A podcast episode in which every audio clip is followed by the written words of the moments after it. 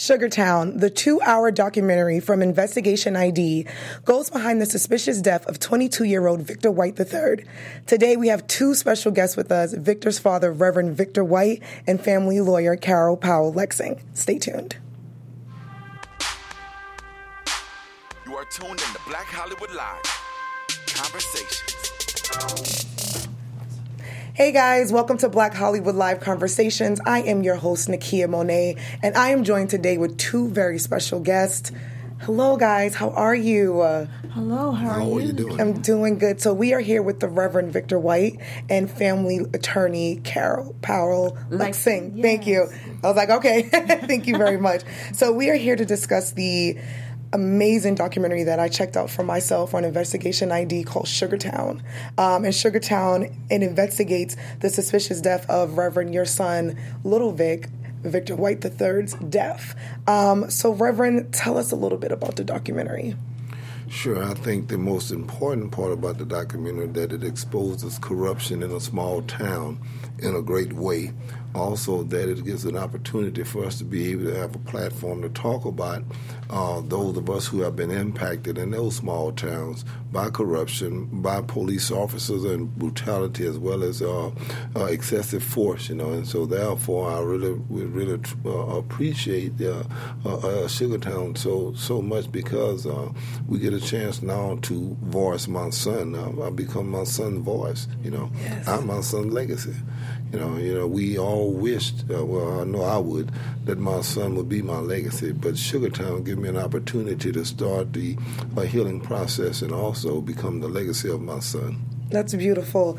For those who are listening to us, because we have listeners on iTunes and those who visually can see us on uh, YouTube, let me just give you guys a little background of the documentary. Uh, Sugartown also features interviews from yourself and Carol, um, your wife Vanessa, who's Victor's mother, uh, your daughter Lakeisha, and your son LC. Also features uh, interviews from new Iberia radio host Tony Brown. So really, really it hit hard uh, watching the documentary, and it was a very important message. And I'm glad that this documentary is out there. Uh, Reverend, a question for you. As a parent and working on this documentary, and it's kind of like you and your wife are reliving everything all over again. How has that process been, and what was it that made you say, you know what, this is what we're going to do, and we're working with Investigation ID? Well, that that was the, the, the one of the crucial parts of it because we didn't get national attention. You know, with my wife, my wife is still emotional, and I still get emotional about it as well. You know, because again, you know, that's uh, uh, my my baby boy, and, and so therefore uh, there's a hold that it is still there. You know, but we're healing. We're still healing. Four years later, we still haven't healed, and we're still healing. And so when uh, uh, Investigation ID, when they did come aboard, and uh, Stephen Avon Entertainment, it was just an awesome experience. We had an opportunity now, you know, to actually uh, share.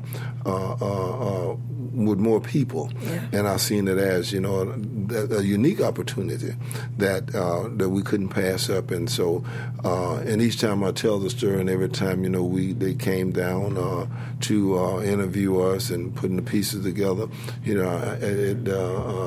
It, it, it brought back the memories, you know, of my son. His not only his life, but also brought back the memories of his death. Yeah, it's pretty hard. And, um, you know, I think as an audience member, we're blessed to have you guys and to have you guys carry on this legacy because it opens up a door and we get to see what has been going on. Because, you know, I always say with social media and camera phones now, these things have always been happening, but we actually get to see uh, what's happening. When you and your family got the call that your son was murdered, um, and you guys had down to where he was and you weren't getting any answers. No one was answering any of your questions. You thought it was a good idea to call uh, Tony Brown.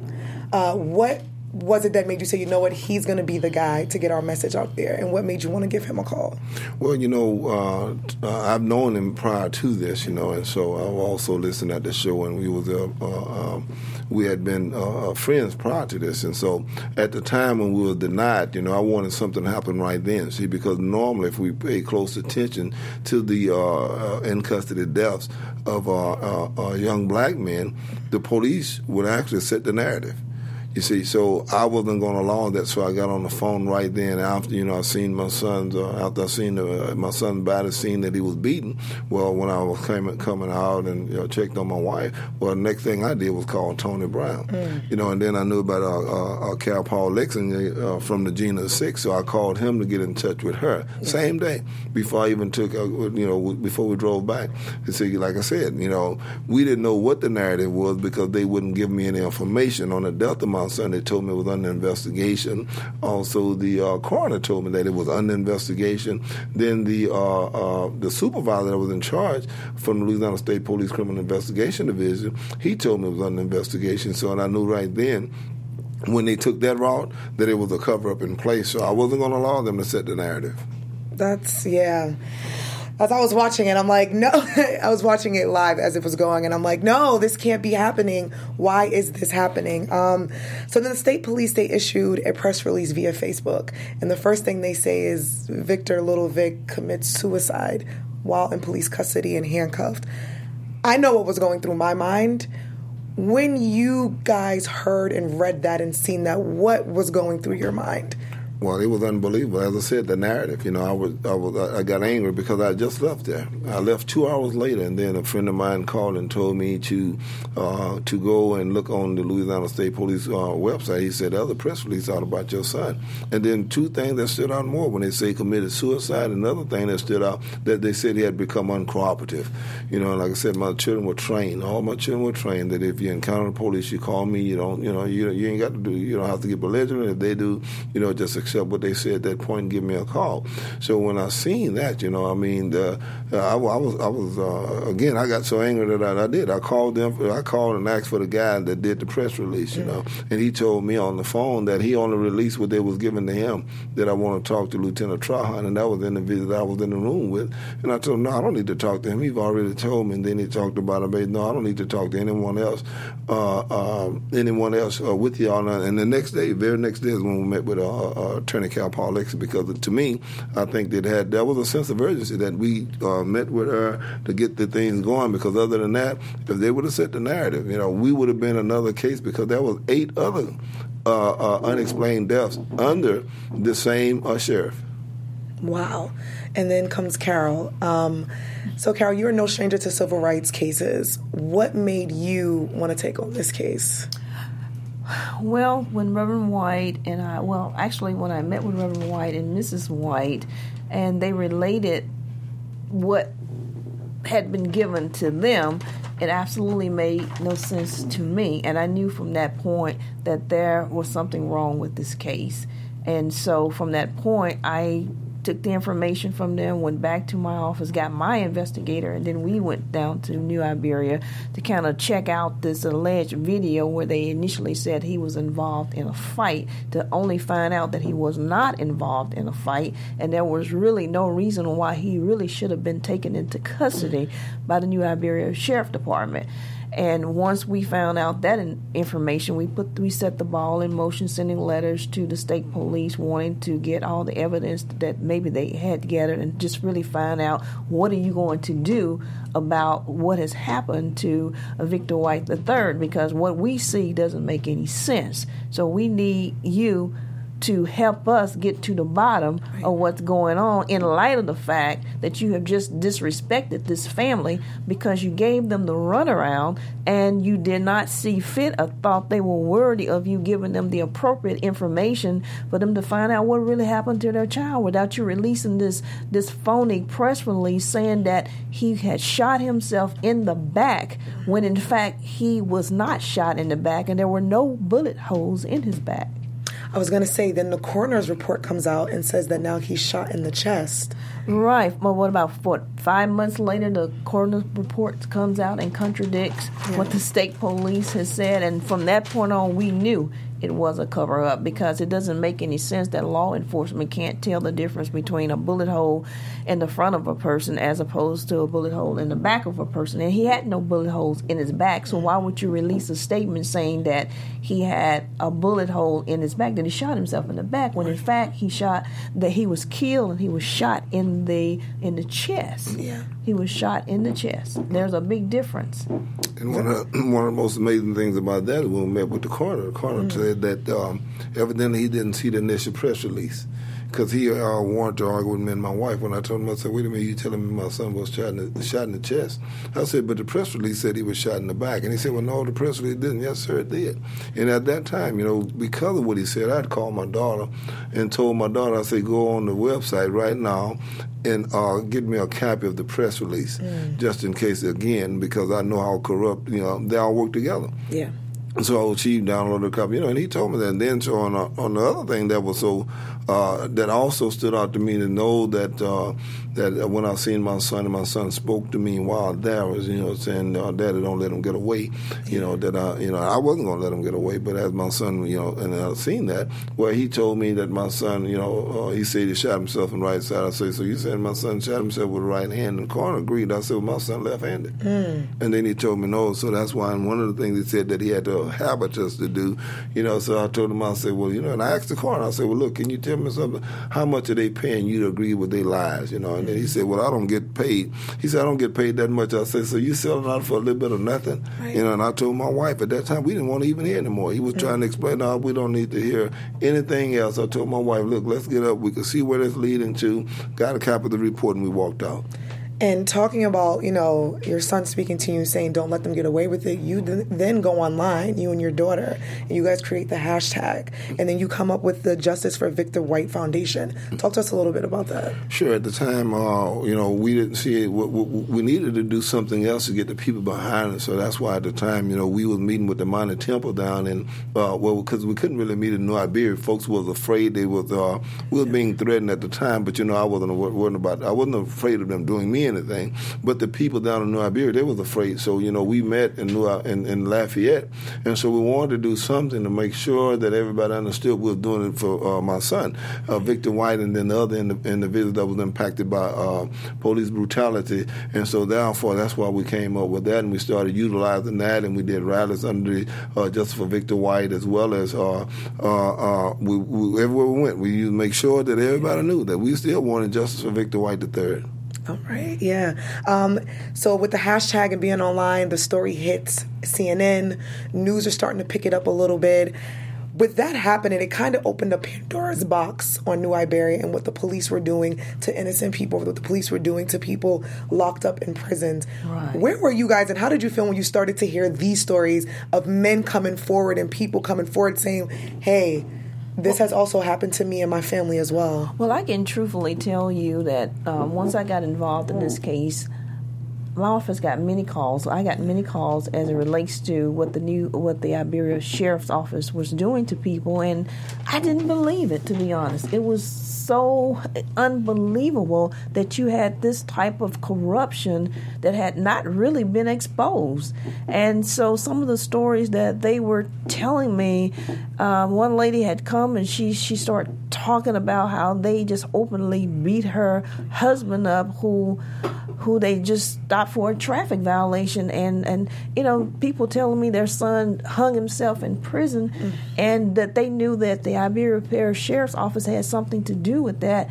To me that became a little unbelievable until I started putting all the pieces together. And then I realized that these people were actually telling the truth that this is a pocket of corruption. This is these people have been using or are, committing pretty much crimes on on inmates and just pretty much getting away with doing a lot of illegal and um, uh, injustice type of behavior toward um, innocent people. Yeah, I was watching it. That blew my mind. And then even with that, you know, as they would call me, I would refer them to Attorney Lexington because at the time, you know, it was said, but they didn't want to say it openly because they were still living in New Iberia. Mm-hmm. So they would call, they would call me and say certain things and certain things happen. But now, let's keep in mind, I knew it was fact because I was consulting for the Iberia Parish Sheriff's Department. So a lot of it I knew was fact, but yet and still I couldn't get those individuals to come forward. And still, they didn't want to come. They did, they they wanted something done, but they didn't want uh, the Sheriff Louis Ackal and uh, uh, uh, the Ackal thugs, as they were known at that time. They did not want them uh, to know that they were actually telling about what happened to them, why they were in the jail, or uh, their child experience, and, and, and and so like I said, we did protests, we did rally down there, and only one, only one protest and rally that we did in New Iberia, where the people really, really, really came out, you know, and I think that was at the time when he was indicted. But once they found out that he got acquitted, mm. that they they went right back to doing it the way that they were, that they weren't going to come out, they were not going to provide the support that that you know they needed, we needed, you know, to uh, uh, facilitate change in Iberia Parish because he was reelected. Yeah, Reverend, a question for you because you're Reverend, you're a man of God, man of faith. During this process and after losing a child, has your faith ever been tested, and what was it that got you and your family through? Sure, that was a test of my faith. Uh, the, the, test of my faith was that if, if you know, because the the, the old me, I, will confess that as a, a pastor and. Uh, uh, my old mean that if anyone killed my child, or uh, you know, most people that knew me before, before God called me into uh, uh, this brotherhood, is that if you take my child life, I'm coming after your life you know, because the Bible did say an eye for an eye. There's a time and a season for everything, and everything there is a season. So, but yet and still, but you know, I knew seeing that as a test of my faith, and not only that, you know, I realized that at that point, that what happened to my son was uh, uh, catapulted me to where I am now. You know, uh, I tell people that I entered into a fraternity where I didn't even ask to be a part of. I didn't volunteer. I was I was uh, uh, called into this because of the death of my son, and yet and still, the, the most strangest thing about it is because uh, the the police uh, the, the police department they lived in this fantasy world where they was getting away with killing people, they was getting away with brutalizing them. See, so therefore I had to look at their fantasy and then kind of provide some facts, you know, right. because other than that, they fantasized that you know it had to be a fantasy yeah. because they thought that I wasn't going to speak out on behalf of my son. That was a fantasy. Another fantasy of theirs is that the fact that when they said my son killed himself, my son was raised in the church, played, uh, uh, sang in the church, a junior deacon in the church, and so therefore, you know, but we, I knew we were going to have to come with facts yeah. because other than that, you know, they would win, and so no, that was it wasn't a test of my faith. You know, it was a part to strengthen my faith. You know, to believe that even right today. I believe we still going to get justice. We're not going to lay down because you know of, uh, of what has transpired. You know, so but yet and still not just for small town USA. That's why we're truly grateful uh, to the ID channel and the fact that Sugartown is uh, uh, uh Sugartown and is going to open the eyes of other individuals. For some people are still saying, "Well, I know that did not happen down that way that they said it." So yet and still now the facts will come out, and so therefore we can destroy their fantasies. Yeah, that's that's beautiful. Um, Carol, what do you hope that people take away from Sugartown in the documentary? Um, it is our hope that people will um, join together and um, hold the powers that be accountable for injustice that's perpetrated on uh, their community or you know in their in their area and uh, we truly hope that this documentary exposes corruption where other small towns or anywhere that's, that people think they're experiencing uh, corruption in their areas, they would come forward and they wouldn't be in fear of wanting to expose and put out, you know, to um, to um, to expose the police brutality that's going on in their area because we see that throughout the country. Yeah. We see excessive force seems like it is just running rampant through our country. And so hopefully people will galvanize and say enough is enough because there there's power. There's power in numbers yeah. and there's power when people organize and we've seen that over and over and of course I saw that as a witness with the Jena 6 when 30,000 people came to Jena, Louisiana to protest the injustice down there. So we're hoping that people will say enough is enough and they will hold the powers that be accountable uh, for their own actions. I, I think it definitely will. Um, I think Lakeisha, she said a really amazing quote at the end of the documentary, Your Daughter, and she says that she knows her brother did not die in vain because I do think this documentary documentary will be able to help those out there and it will actually shine a light because, as you say, we still want justice for Victor, and I believe that that is going to happen. I thank you guys so much for sitting in with us and uh, giving us a little information and shining your light on uh, Sugartown. Just going to drop some information for those who are listening. Uh, Sugar Sugartown is a two-hour documentary. It's going to be on Investigation ID, and it airs Monday 6th um, at 8 p.m. Eastern Time. Reverend, before we go, if you would just like to say anything and let the world know, tell us about your son, something that we may not know. Because I learned a lot about him, and he seemed like a pretty awesome guy. Sure, the thing that stands out the most is that once again, I see he was a hard worker. He was family oriented. He loved his family. But the most amazing quality of his that personality that he had, he had the ability to make you laugh regardless of what you were going through. He could walk up into a room and he could identify with the with the, the least person in the room and what they were going through. And at that point, he would say something that would cheer them up. You know, so that's why I say if I'll take anything away from that, you know, anything about my son that he was, he was a helper. Yeah. Thank you guys so much. I appreciate you too. I cannot wait to see this. For those who are listening and watching, please check this out on Monday, August 6th at 8 p.m. on Investigation IT. IT. Let's hashtag Sugartown. Make sure you guys at Discovery ID and let them know that you guys are watching it. And let's get the word out there. Let's get Victor's name back out there and make sure we get justice for Victor White III, aka Little Vic. I want to thank you guys again. Uh, make sure you guys follow us on Black Hollywood Live on BHL Online on Twitter. And make sure you guys follow follow Discovery ID on their Twitter at Discovery ID. Thank you guys again. I am Nakia Monet, and I thank you thank guys you. Thank you for Thank you. very much. Thank you. My prayers and thoughts are with you guys. Thank you. Thank you. Good night.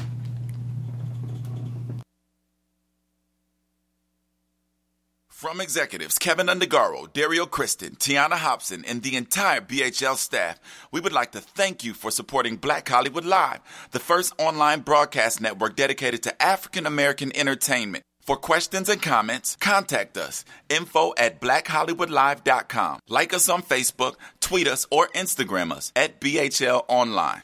And I am the official voice of Black Hollywood Live, Scipio. Instagram me at KingXOBay. Thanks for tuning in. The views expressed here are those of the host only and do not necessarily reflect the views of BHL or its owners or principals.